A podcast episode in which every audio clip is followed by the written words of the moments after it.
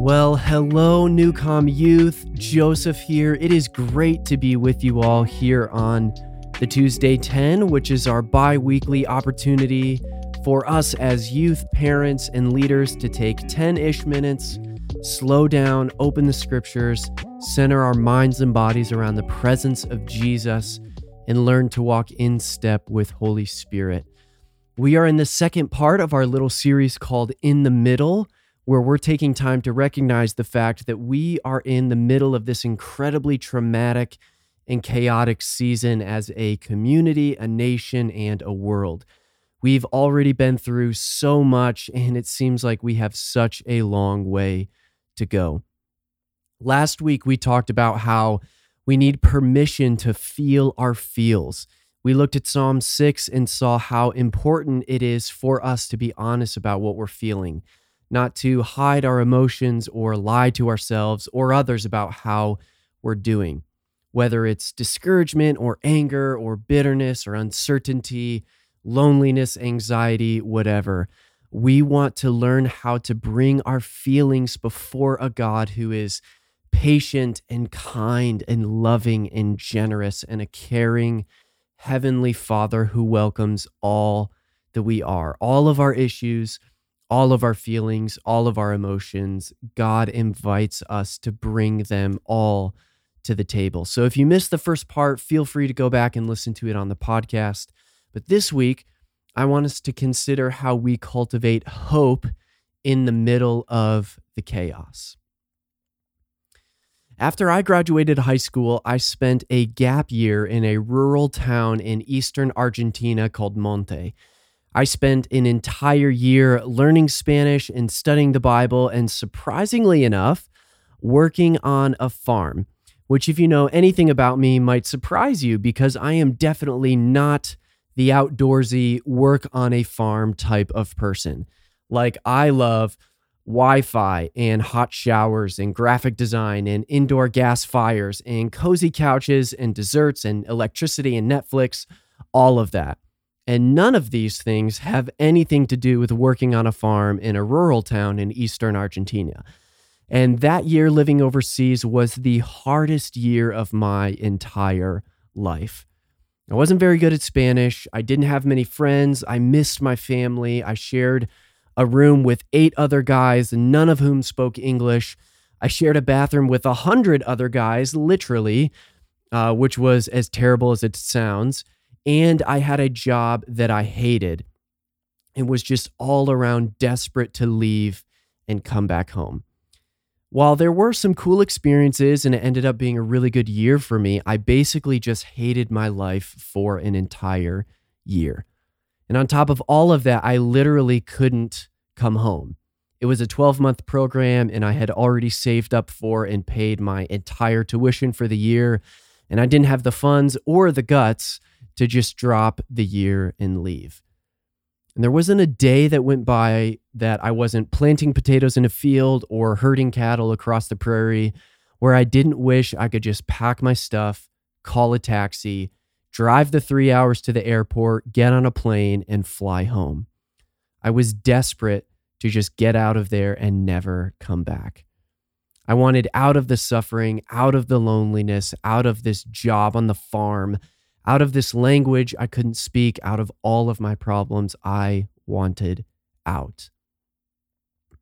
And if we're honest, most of the time, that's exactly what we want from God. Like me wanting out of my life in Argentina, we want God to take us out of the problems that we're facing. We want God to rescue us, to heal us, to take away the suffering, to eliminate the pain. And we often expect God, who is defined as being love itself, to prove God's love for us by rescuing us and saving us from all of our problems. Right? That's like the whole point of the story that God saves us and rescues us from the bad places so that we can go to the good place when we die. But that's not the story, right? That's not even close to the story of the scriptures. The story of redemption is so much more intimate and beautiful and relevant than a simple story about what happens when you die.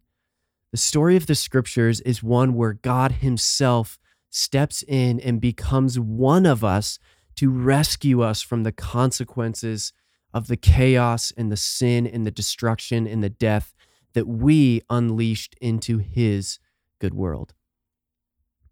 This story is one that reminds us that instead of emergency airlifting us out of all of our problems and suffering, God instead becomes one of us and parachutes down into our chaos, takes on our suffering with us, and shoulders us along the way as God meets us where we're at. And that, friends, is our hope that God is with us, that God is present, that God is near. In Matthew chapter 1, this biographer of Jesus quotes a prophecy from the Old Testament and says, quote, the virgin will conceive and give birth to a son, and they will call him Emmanuel, which means God with us. That one name, Emmanuel, might be the most explosive, profound, encouraging, hopeful, mind blowing single word in the entire scriptures. That God, who for thousands of years was virtually completely inaccessible to normal people like you and me, and has not only become accessible, but has become one of us. That God, creator and most powerful community of being in the entire universe, has felt what it's like to be lonely tired, anxious, and be in a season of waiting.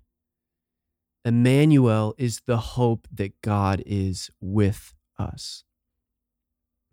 In Jesus, God became one of us to save us. God has become like us and has dwelt among us in order to be with us and save us. See, loneliness, anxiety, this virus, distance learning, and Zoom calls, distraction, quarantine, depression, anger, racism, death, division, so many things that we're experiencing in our culture right now. Those things can take a lot from us and they can take a lot out of us. But those things can never take what's most important God's presence, God with us. The hope that God's presence brings us, the reality that God is with us, the hope that God is present to our suffering, the hope that God is present to our needs, that God is present to our sorrow, that God knows what it's like to be us, that God is an ever present help and comfort in our time of need.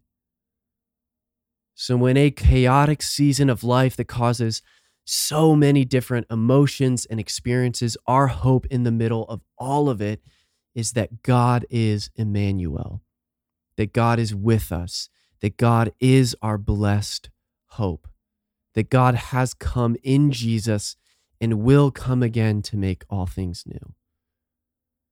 So, as you finish up school in these next few weeks and struggle through distance learning and annoyance with family members or siblings or problems with your mental or physical health or loneliness, whatever you're going through, I want to encourage you to remember that God is with you, that God is for you, that God is aware of and concerned with every single aspect of your life.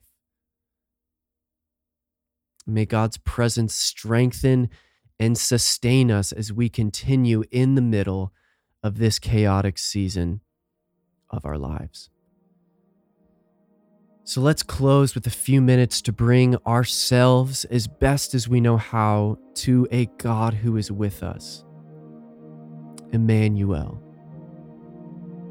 I want to invite you to take a few deep breaths. If possible, sit up straight, your hands open, feet on the ground as a way of praying with your body. I want to invite you to center your heart and your mind on the reality of God's presence, God's goodness, and God's desire to meet you and be present with you, even in this very moment.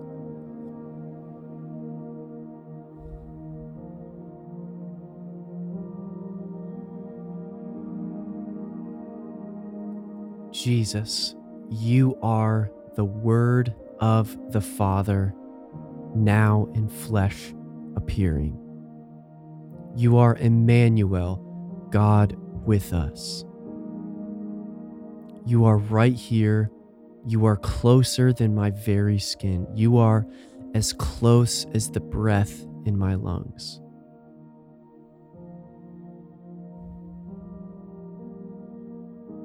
Let's just take a moment and think and meditate on the reality of God with us.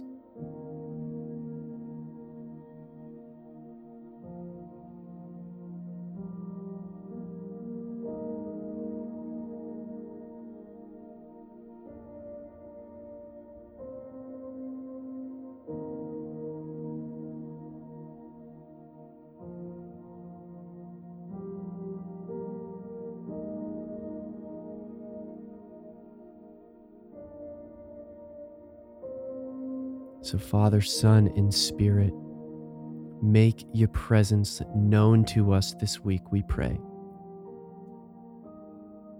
Amen. Amen. We'll love you all. Thank you for spending a few minutes with us. As always, encourage you to keep your mask on, give these last few weeks of school all you got, and we'll see you soon. Peace.